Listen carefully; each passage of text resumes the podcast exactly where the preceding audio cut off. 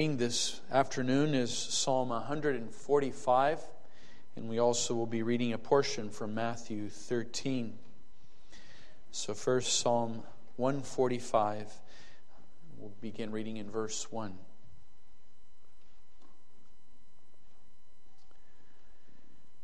David's Psalm of Praise. I will extol thee, my God, O King. I will bless thy name forever and ever. Every day will I bless thee, and I will praise thy name forever and ever. Great is the Lord and greatly to be praised, and his greatness is unsearchable. Our one generation shall praise thy works to another, and shall declare thy mighty acts. I will speak of the glorious honor of thy majesty and of thy wondrous works. And men shall speak of the mighty, of the might of thy terrible acts, and I will declare thy greatness. They shall abundantly utter the memory of thy great goodness, and shall sing of thy righteousness. The Lord is gracious and full of compassion, slow to anger, and of great mercy. The Lord is good to all and his tender mercies are over all his works. All thy works shall praise thee, O Lord, and thy saints shall bless thee. They shall speak of the glory of thy kingdom and talk of thy power, to make known to the sons of men his mighty acts and the glorious majesty of his kingdom. Thy kingdom is an everlasting kingdom, and thy dominion endureth throughout all generations. The Lord upholdeth all that fall, and raiseth up all those that be bowed down. The eyes of all wait upon thee, and thou givest them their meat in due season. Thou openest thine hand and satisfiest the desire of every living thing. The Lord is righteous in all his ways, and holy in all his works. The Lord is nigh unto all them that call upon him to all that call upon him in truth. He will fulfill the desire of them that fear him. He also will hear their cry and will save them. The Lord preserveth all them that love him, but all the wicked will he destroy. My mouth shall speak the praise of the Lord, and let all flesh bless his holy name forever and ever. Amen. And now we turn also to the Gospel of Matthew, chapter 13. We'll be reading verses 24 through 30.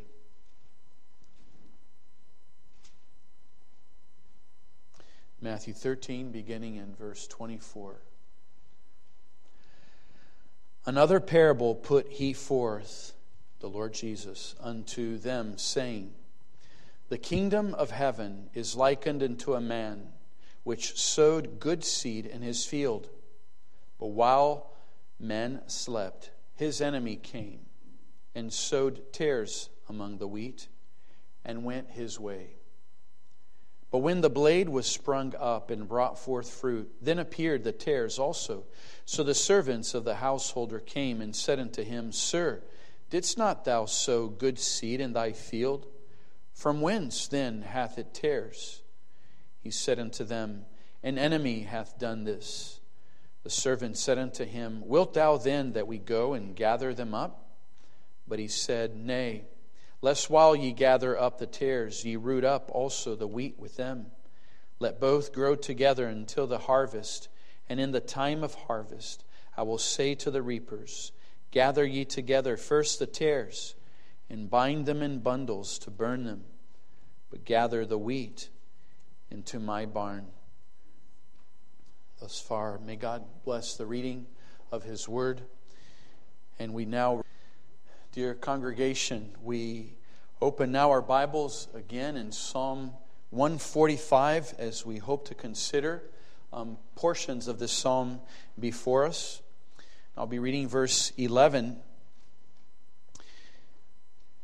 And then we'll be reading also Lord's Day 48. Uh, the reason we are looking at this psalm is that we have through Lord's 48 the, the doctrine of the kingdom of God before us.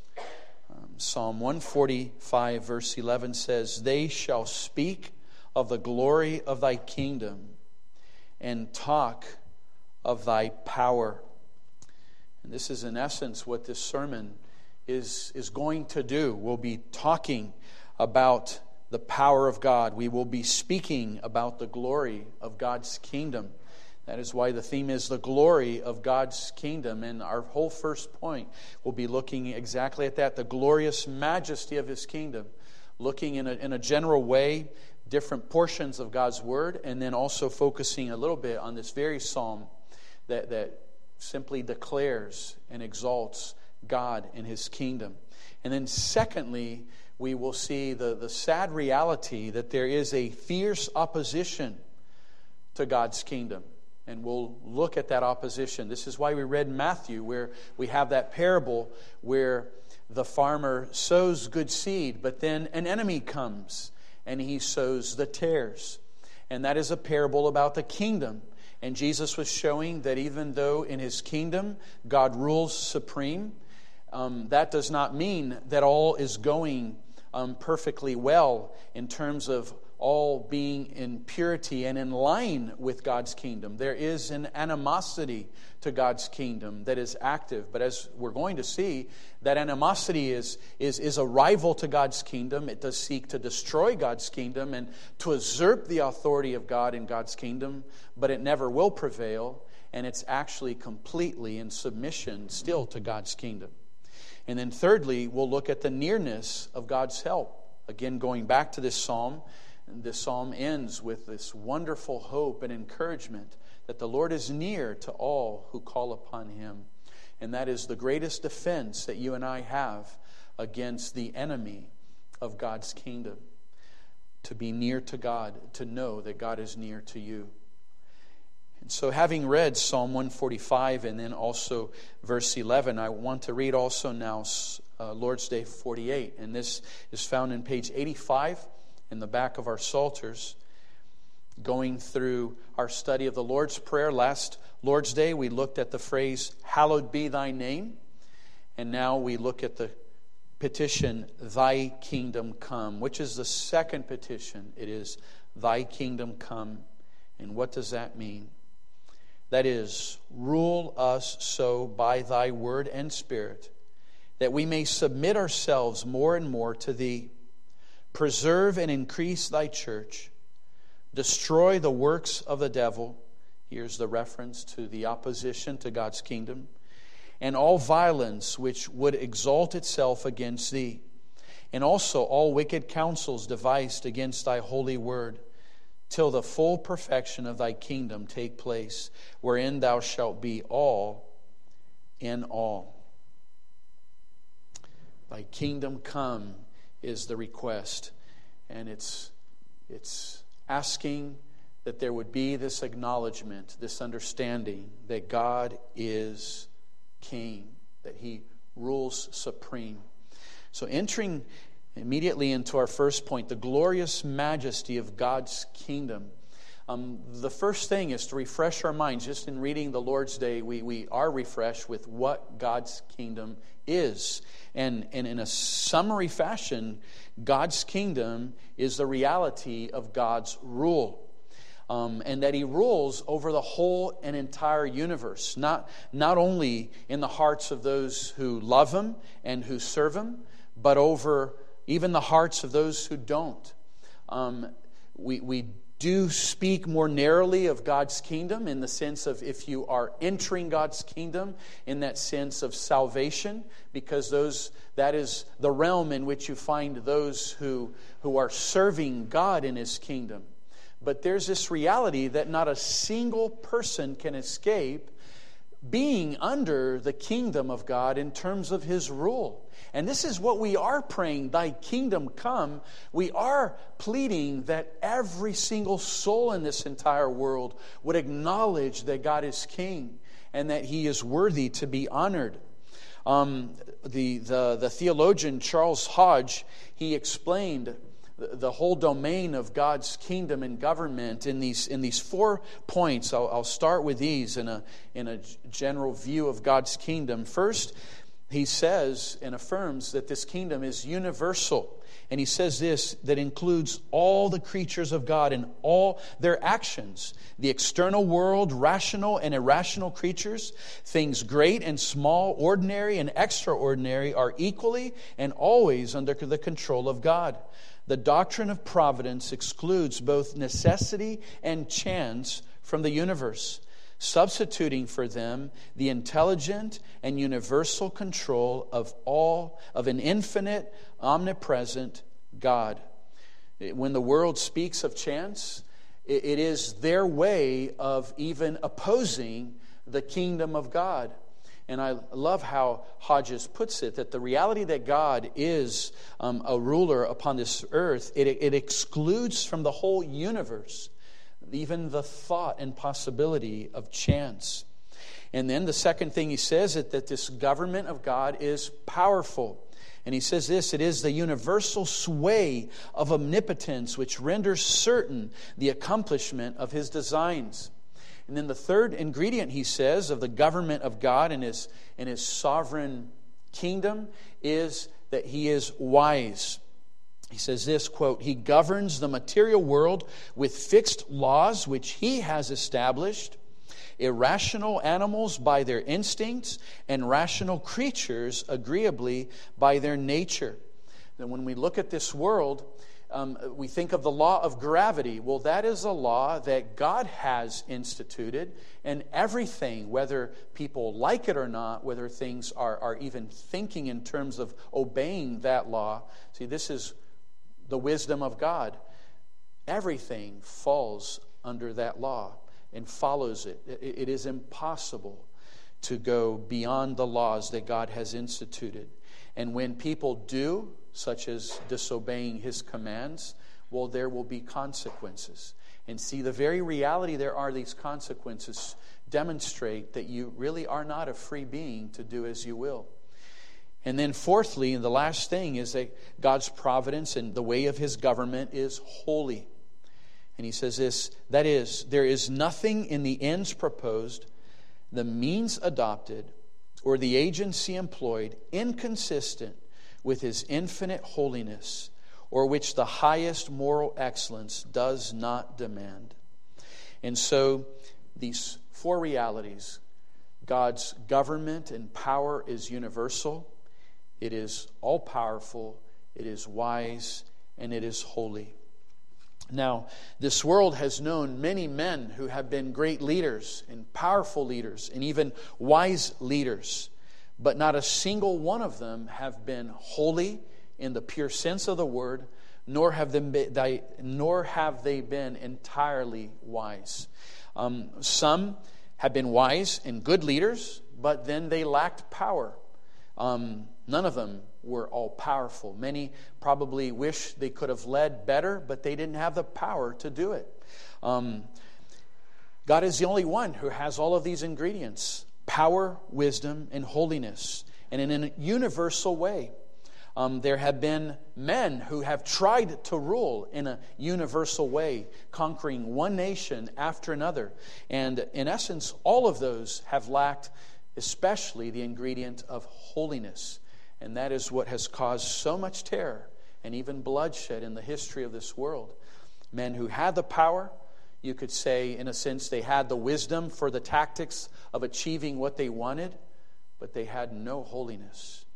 And that is why there was so much sadness. And even today, we just look at the numbers of people who were killed under their domains, and it just is a tremor, brings a tremor to our hearts. See, these are, these are leaders who are not complete, but God is. And in looking at, at God's word in a general way, it's astonishing to find the, the harmony of Scripture, speaking of God as a ruler and supremely so. And as a king, you, you'll find passages that speak of God as a king, like Psalm 47 7. For God is a king of all the earth. Psalm 24 10. Who is the king of glory? The Lord of hosts. He is the king of glory. And then God is spoken of as having a throne because that is what a king has. And you read of God as having a sword eh, like a king would have and, and use his sword. God is spoken of as having a scepter because that is what kings have. God is spoken of as having crowns, and not only just one crown, but crowns. Look at Revelation 19:12. His eyes were as a flame of fire, and on his head were many crowns, and he had a name written that no man knew but he himself. That was a description specifically of the Lord Jesus, and he had many crowns. God is spoken of as having robes of royalty. He is spoken of as having a power that is of no equal. And then all of that power, we find verses that, of course, speak of it being everlasting. It's even where we read in Psalm 146 Thy kingdom is an everlasting kingdom, and thy dominion endureth throughout all generation. Um, this yearning and desire from a people in a kingdom is still echoed today as people would say, God save the king or God save the queen. It, it's, it's a yearning that our king and our queen may continue, but they die. But never the Lord. His dominion endureth throughout all generations. And he rules over every ruler. That's Psalm 95 3 that says, For the Lord is a great God and a great king above all gods. And God's here as a, as a word for the leaders in this world. God is the King of kings. And then we find verses that says that rulers rule through the ruling of God. Proverbs 8:15 By me kings reign and princes decree justice. It's not that every king and prince in this world are in opposition to God. No, they're, they're only doing the work of God. They are ruling through his strength and through his power. And, and now looking at Psalm 146, if we, if we line up um, every verse that speaks of God in his character of, as king, not, not only is he king in the sense that he has, we, we saw these general ones through Hodges' little summary, his holiness and his wisdom and his power. But if we go to this psalm in verse 3, it begins, we could say that there is the greatness of God as King. Great is the Lord and greatly to be praised, and his greatness is unsearchable. So God is a great King. If you go to verse 4, we see he is a king, a king who is full of glorious works. Um, verse 4 One generation shall praise thy works to another and shall declare thy mighty acts. So he is a king who's not just glorious for sitting in glorious apparel, etc., but his works are great. And in verse 8, we start seeing some of his works, which is based on his grace. Look at verse 8 The Lord is gracious and full of compassion and, and great in mercy.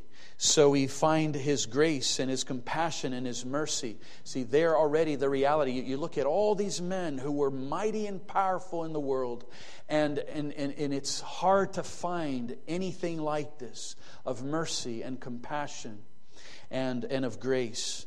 Um, in verse 9, we see his goodness. The Lord is good to all, and his tender mercies are over all his works.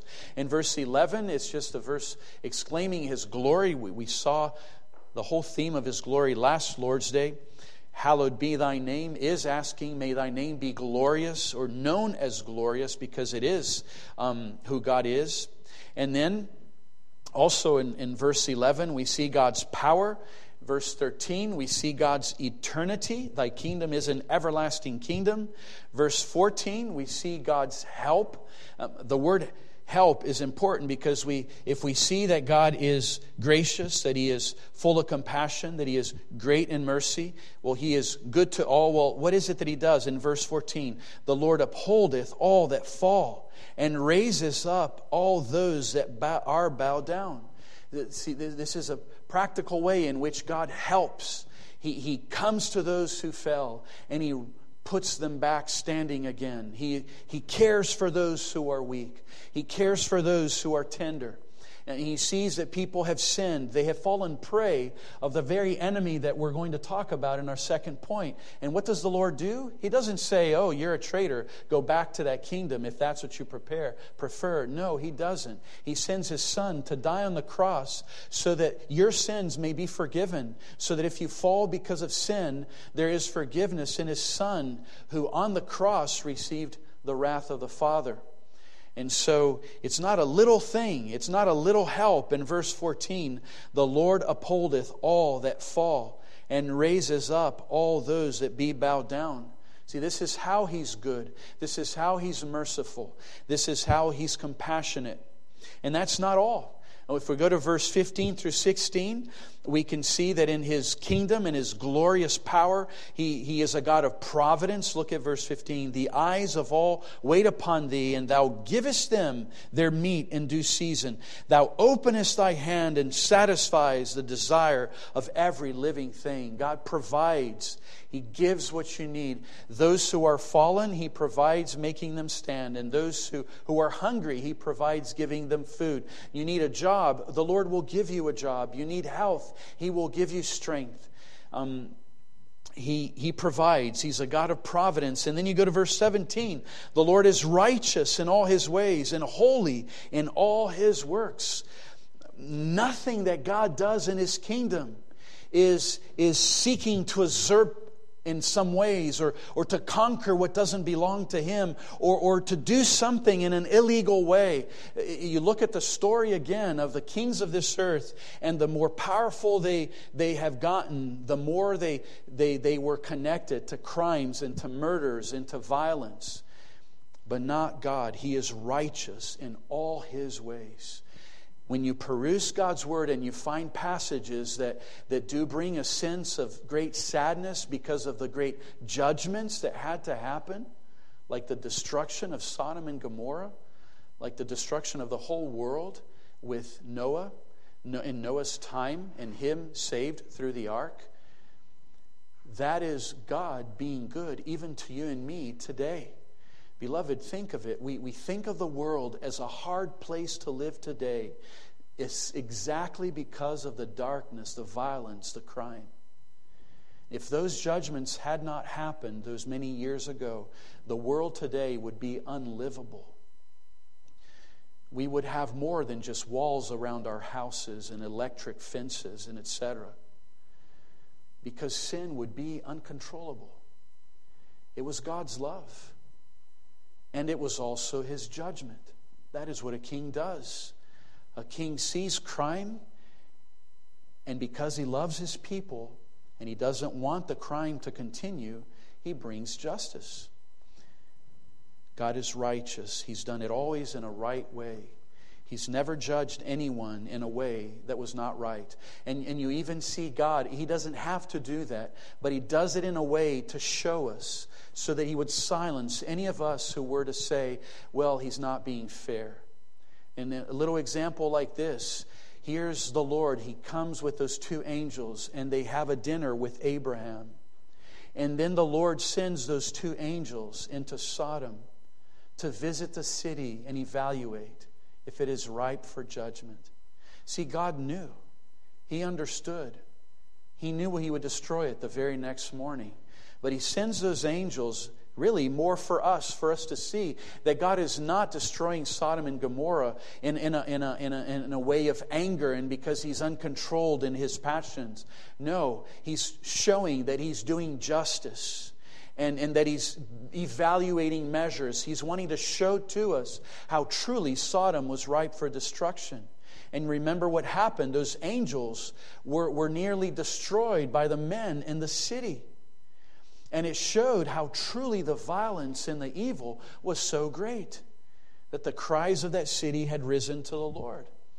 It was God's way to show see, I'm, I'm being just and I'm being right. This has to happen. The Lord is righteous in all his ways. And then, still to continue, verse 18 through 19 is the verse that says that the Lord is nigh unto all them who call upon him. Um, it, this speaks of his nearness. It speaks of how he answers prayer. It speaks that it's not that, that he goes far, we're the ones who go far in our sins, but he's always near. The Lord is nigh unto all them that call upon him, to all that call upon him in truth. And then, verse 20, the last item that shows in, in, in how God governs, how God is a king. And verse 20 speaks, if we were to say a word, it is protection. The Lord preserveth all them that love him. And the very last phrase, but all the wicked will he destroy. That's justice. This is who God is as a king. He is compassionate, He is merciful, great. He's full of grace, glory, power. He's eternal. He helps those who call Him. He is just. He provides. He is righteous. He is near. And so the conclusion of all this is that, that it is in your greatest interest to bow to this king because His is the winning kingdom. His is the ruling power. His is the final authority. His is the assigned victory. Um, the Puritan Thomas Watson said, It is counted great policy to be on the strongest side and boys and girls, I'm starting here where I'm doing as verse 11 say, they shall speak of the glory of thy kingdom and talk of thy power. I'm, I'm talking about the power of God. I'm speaking of his kingdom. And you and I should be thinking, is that the kingdom I'm in? Is that the kingdom I serve?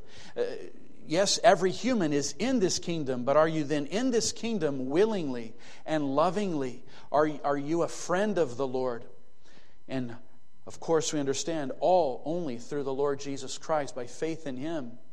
But soon we're going to verse uh, our, our second point, which will speak of the opposition. And there are those who are in that camp. There is this opposition. It is fierce, and everyone who's not saved is in that camp. In the camp of the opposition. And Thomas Watson again said, It is counted great policy to be on the strongest side, on the side of Christ. So to believe this King, to fear him, to obey him, to proclaim this kingdom, to, to love this King, to, to pray, Thy kingdom come, is the right thing to do. It is the God fearing thing to do. It is the wise. We can say so many things about this. It is, it is the righteous, the appropriate, the blessed, the honorable, the suitable, proper, the only legitimate thing to do.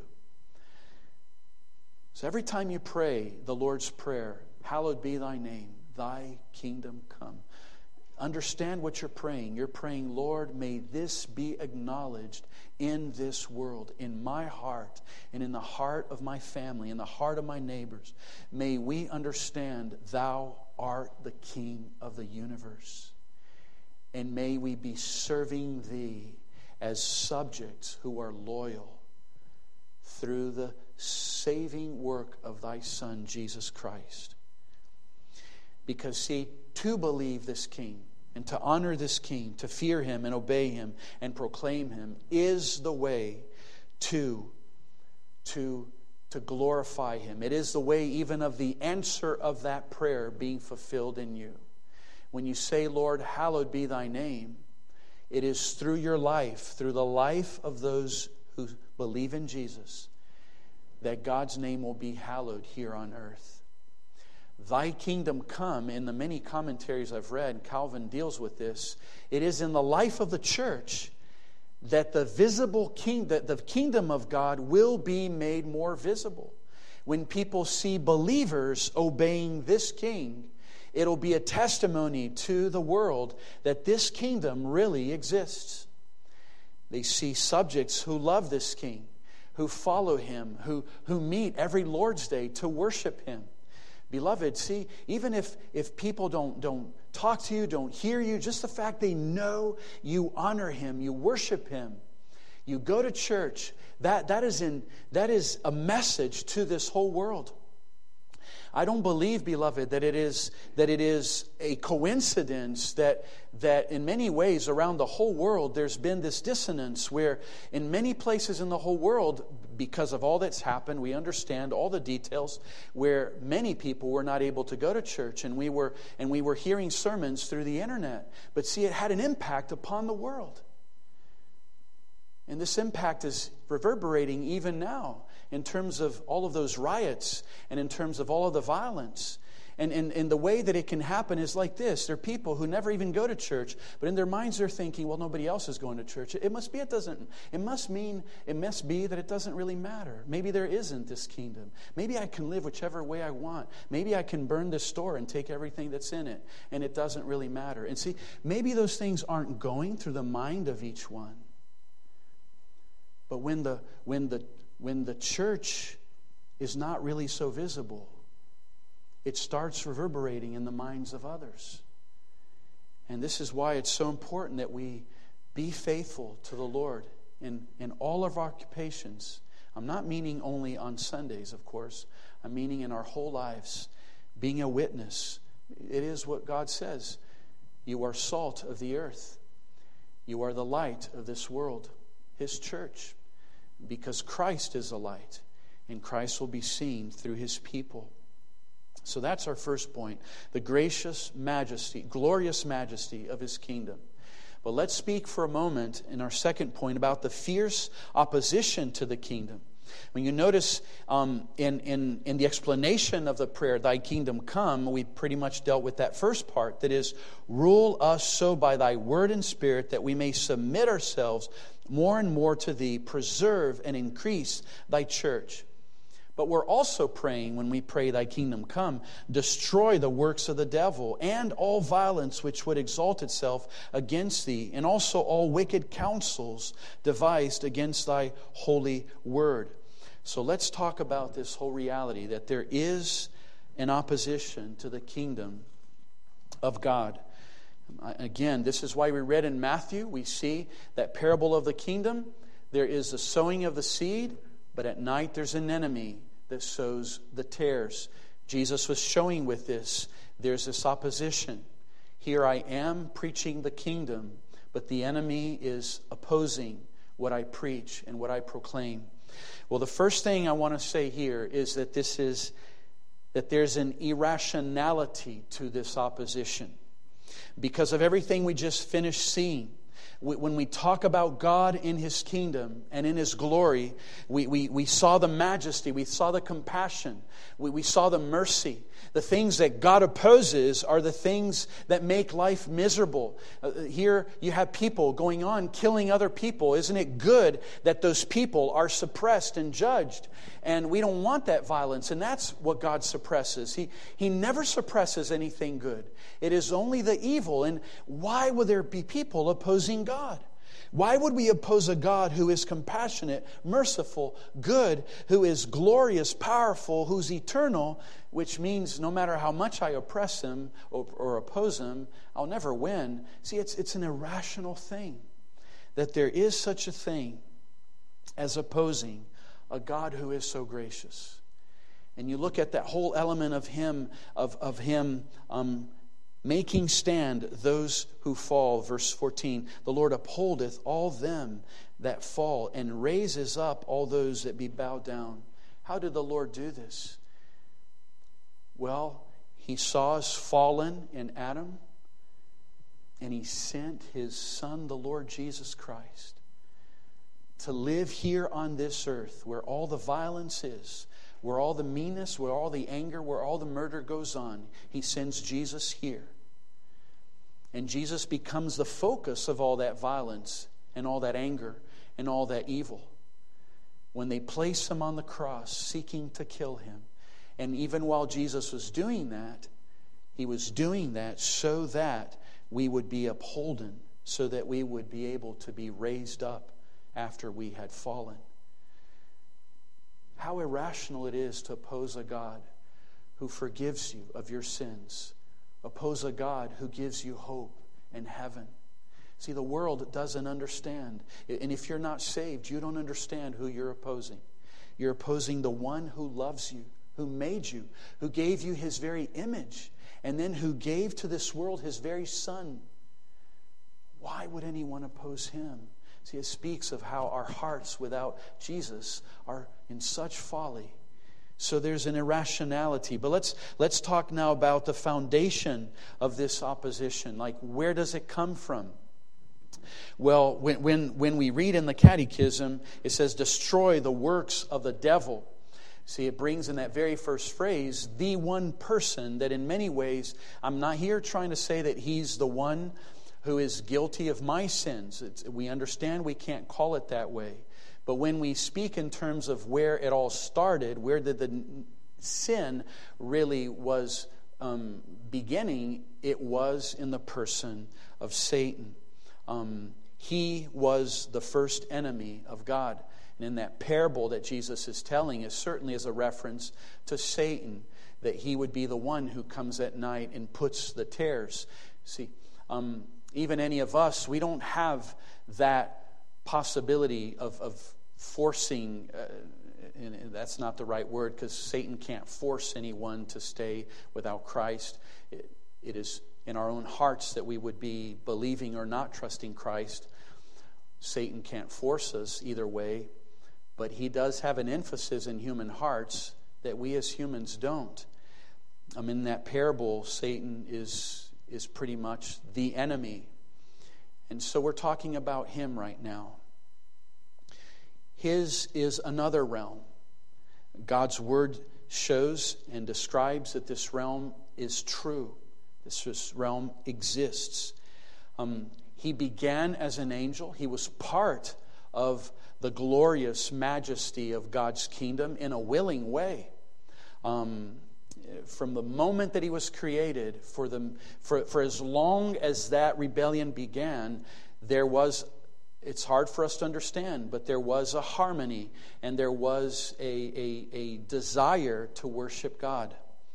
Um, I'm, I'm, going to read a couple passages because I know that it is in some of our thinking. Every now and then I am asked, where is it that we read that Satan rebelled? And I want to read a few verses in the two passages that give us this, this narrative. The first one is Ezekiel, Ezekiel 28 I'll just read verses 14 through 15. In each one of these passages, in Ezekiel and in Isaiah, um, the Lord is in a prophetical way speaking to a king and to a king in this world, but we realize as we read that that king goes beyond just the physical human king and it becomes a symbol more for Satan himself. So in Ezekiel 28, verse 14, we read, and here the one he was speaking to was the king of Tyre. But then we realize he becomes more just one who points to Satan himself. Look at verse 14 of Ezekiel 28. Thou art the anointed cherub. See, the word cherub is speaking of an angel. So it's no longer the king in Tyre, it is now an angel that covereth. And I have set thee so thou wast upon the holy mountain of God. Thou hast walked up and down in the midst of the stones of fire. Thou wast perfect in thy ways from the day that thou wast created till iniquity was found in thee. See, that verse 15 is, is so powerfully mysterious. There's a moment that this cherub was perfect, and there was a moment that iniquity was found in him. And what was that iniquity? It was that he desired the glory that he was commanded to direct other angels to glorify. See, he was the leading angel to conduct this worship service to God. And there was a moment he desired it for himself. And then, if I read in Isaiah another glimpse of what happened, Isaiah 14, verse 12. And we read, there. How art thou fallen from heaven, O Lucifer, son of the morning? How art thou cut down to the ground, which didst weaken the nations? For thou hast said in thine heart, see, this, this is a glimpse of what was that iniquity in the heart. Thou hast said in thine heart, I will ascend into heaven, I will exalt my throne above the stars of God, I will sit also upon the mount of the congregation in the sides of the north. I will ascend above the heights of the clouds. I will be like the Most High. See, if you look at chapter 14 of Isaiah, was speaking of the king of Babylon, but before too long, it's not him anymore, it is Lucifer and the rebellion that happened in heaven. We find passages in the New Testament that speak of all the angels that corroborated with him, who agreed with him. In 2 Peter 2 4, it says, For if God spared not the angels that sinned, but cast them down to hell and delivered them into chains of darkness to be reserved into judgment. See, so it wasn't just him. It was another contingency of angels. Jude 1, verse 6 says, And the angels which kept not their first estate, but left their own habitation, he hath reserved in everlasting chains under darkness unto the judgment of the great day. And we, we have reason to believe there's one verse that possibly gives an idea of the quantity. It still doesn't show the total, but it gives an idea in, in, in comparison that it could have been one third of the angelic host that Satan took with him. And I'm referring to Revelation 12, Uh, verse 4 that says, And his tail, this is speaking of the dragon, and it says that his tail drew the third part of the stars of heaven and did cast them to earth. And then you go to verse 9 of Revelation 12, it says, And the, that great dragon was cast out, that old serpent called the devil and Satan, which deceiveth the whole world. He was cast out into the earth, and his angels were cast out with him. And there's that little reference that he would have drawn one third of the stars of heaven and possibly the angels that were there. In total, one third could have rebelled. Satan is called the prince of this world, John 12 31. He is called the God of this world in 2 Corinthians 4 4. He's referred to by Jesus in a parable as a strong armed man, Luke 11 21. He is the prince of the power of the air, the spirit that now worketh in the children of disobedience, Ephesians 2 2. And 1 Peter typifies him, chapter 5, verse 8, as a roaring lion who goes about seeking whom he may devour. And again, not just him, all this host of enemies of God together. And we get a glimpse of this number when we find that one man who was afflicted with a legion of evil spirits. And remember how Mary Magdalene, she had had seven evil spirits drawn out of her. So, this is a little glimpse of the opposition. Now, I, I love the summary that Calvin gives when we, when we think, well, why does the Bible reveal these names, these titles, the reality of this kingdom? And this is what Calvin says we, we have been forewarned that an enemy relentlessly threatens us, an enemy who is the very embodiment of rash boldness, of military prowess, of crafty wiles, of untiring zeal and haste, of every conceivable weapon and of skill in the science of warfare. We must then bend our every effort in this goal that we should not let ourselves be overwhelmed by carelessness of faint heartedness, but on the contrary, with courage, rekindled, stand our ground in combat. Since this military service ends only at death, let us urge ourselves to perseverance. Indeed, conscious of our weakness and ignorance, let us especially call upon God's help, relying upon Him alone in whatever we attempt, since it is He alone who can supply us with counsel and strength, courage, and armor. Beloved, see, what is the reason of even me sharing all of this that God's Word says? Well, it's, it's so that we realize, so that we believe and so that we would make use of verses such as this, verse 18.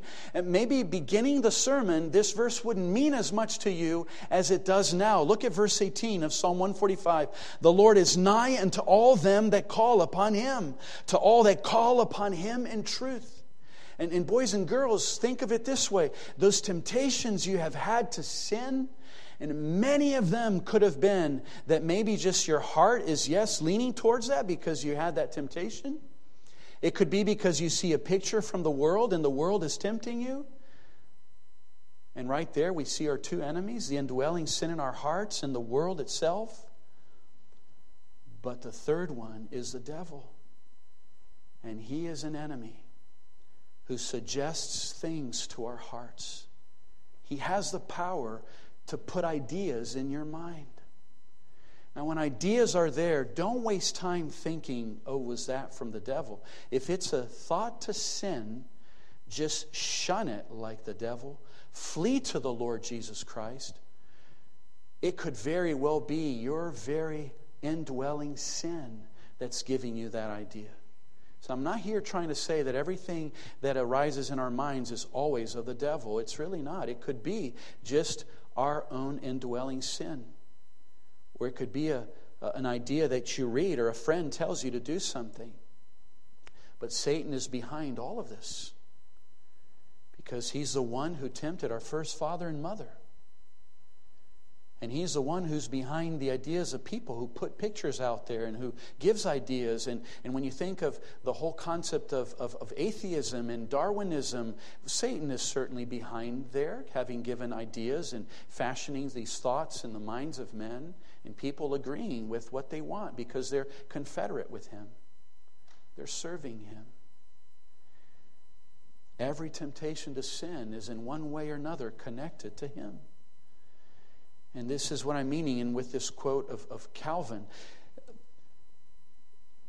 Let us be so careful. And let us give due diligence. Beloved, don't put your guards down. Don't put your swords down, which is God's word. Don't put your shield down, which is the shield of faith, which God uses to divert the fiery darts of the evil one. We are to pray, Thy kingdom come. And when you pray, Thy kingdom come, you are praying that God would destroy that evil kingdom, the enemy kingdom. You, are supposed to flee to Christ at every temptation because He's the one who will give you the strength. He's the one who will, will give you um, the, the love for what is right instead of the attraction for what is evil. And don't ever disregard faith, belief in the Lord Jesus Christ, because faith is that shield that, that quenches the darts of the enemies. Um, so, having seen the fierce opposition, um, we began with the glorious majesty. And thirdly, to, to a degree I've delved in our third point already, the nearness of God's help.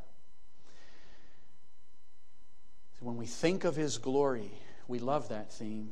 When we think of the sadness of this opposition, it brings shiver to our hearts. And especially because of this, beloved. I know that even as I'm preaching, this isn't just all from God's Word in terms of outside to inform your hearts. Who among us does not know the experience of falling prey to the deceptions and the depravities and, and all of the evil ways of Satan. You see, every time we have fallen, we have fallen prey to his very tactics. We have done his bidding.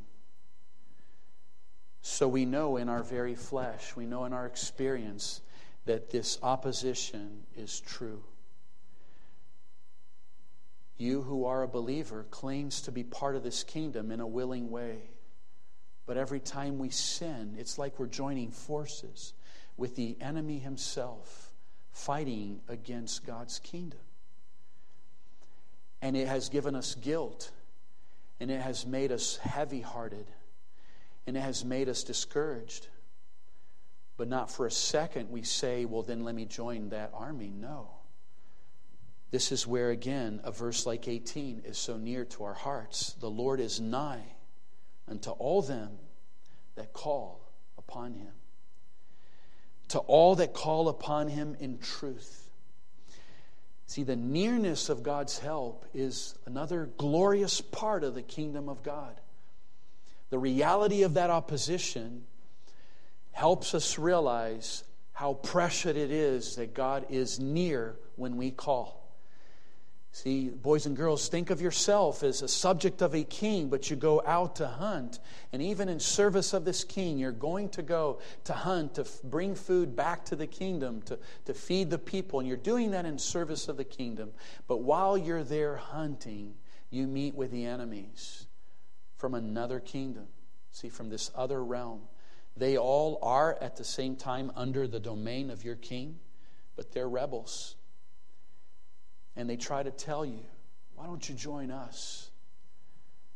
What does your king do for you? What's the salary he gives you? And you say the salary, and then they say, but our salary will be greater. We'll give you a bigger home.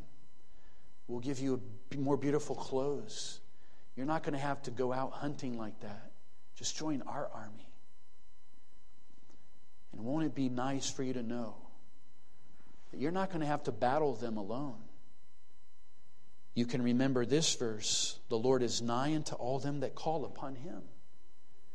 You can, in the very darkness of that forest, say, Lord, help me. Help me. The temptation is great. They are trying to get me to change kingdoms, and I don't want to. Lord, help me. Please come to my aid. And look at verse 19. He will fulfill the desire of them that fear him. He also will hear their cry and will save them. The Lord will preserve all them that love him. The Lord is near. This is a blessed hope of his kingdom.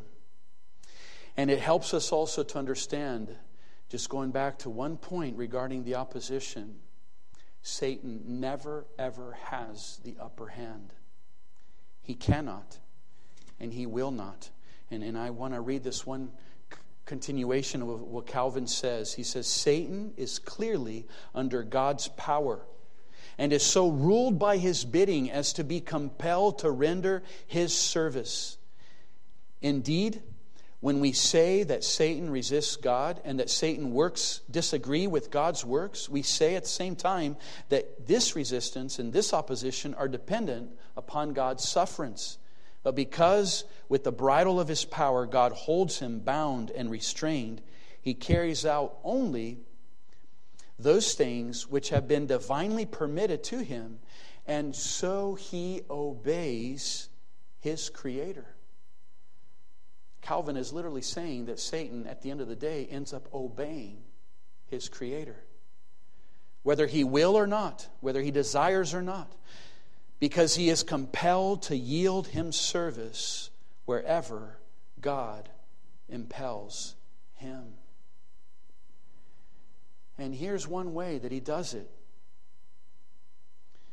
he tempts you. You realize it's fierce. And so you pray this prayer Lord, help me. Thy word says, Thou art near.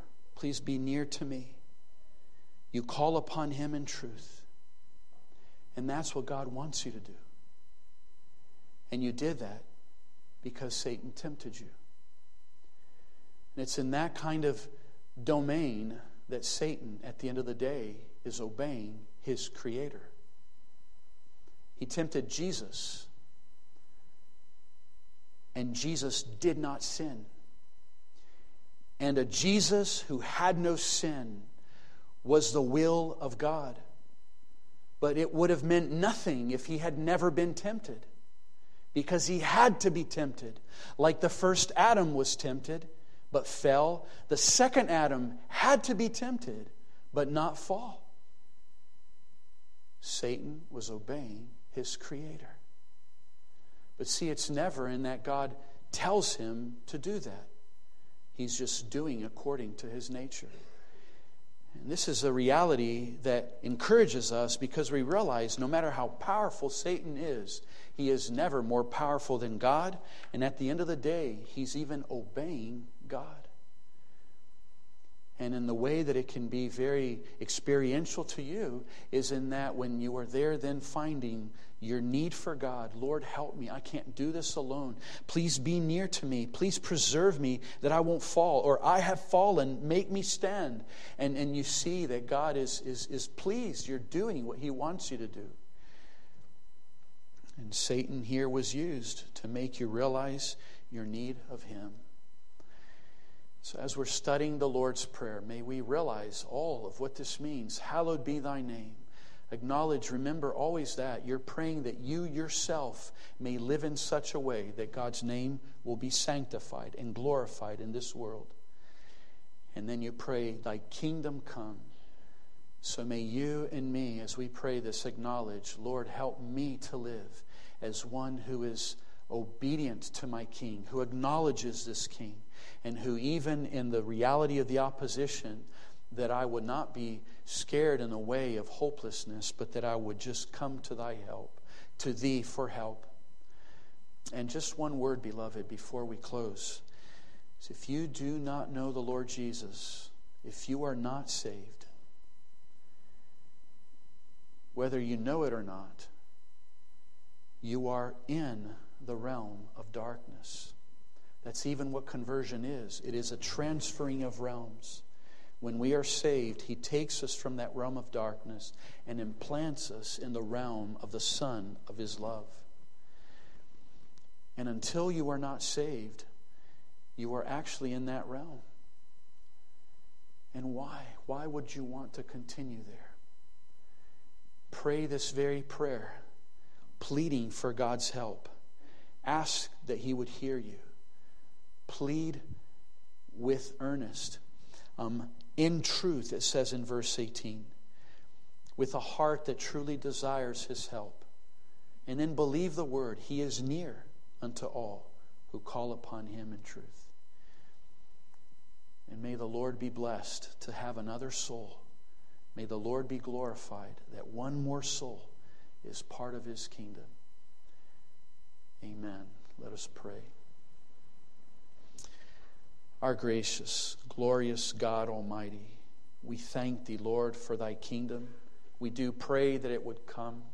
Help us, Lord, to acknowledge the reality that, that all those who serve thee are willingly found in this kingdom. Help us to understand the reality, Lord, that even those who do not serve thee, they cannot escape this kingdom, even though they are found as, as rebels in it and certainly not living in, in the light of it. But we plead, Lord, with Thee that Thou would graciously cause us to stop.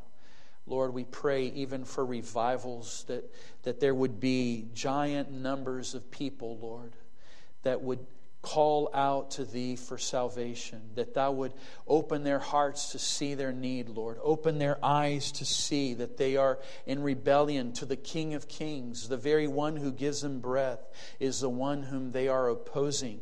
And we plead with thee, Lord, that thou would help them see this, Bring them, Lord, from that darkness. We thank thee, Lord, for having saved us by thy grace. We, we acknowledge, Lord, that thou art the one who deserves all the honor and glory. We would have never come, we would have never called, we would have never seen our need if thou had not helped us and woken us up to acknowledge that we were dead in our sins and trespasses, that we needed a Savior.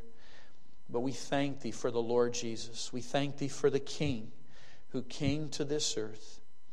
And we pray that through the Lord Jesus, the world would acknowledge the kingdom and yearn to be part of it in a favorable way, in a serving way, and not opposing it in a rebellious way and by way of unbelief.